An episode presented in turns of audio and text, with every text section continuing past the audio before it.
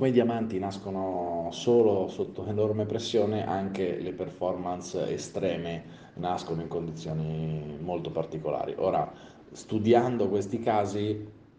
ovviamente c'è qualcosa da imparare e è molto interessante l- l- come un contesto sportivo come la Formula 1 dia tanti spunti e Netflix è andato veramente in profondità raccontandoci tante cose che, che succedono, che succedono in quel mondo. Eh, credo anche che sia molto cambiato negli ultimi anni questo contesto. Chi ha seguito un po' il motorsport sa che stiamo vivendo una- un'era in cui la competizione sicuramente eh, più forte e interessante eh, e sono tornati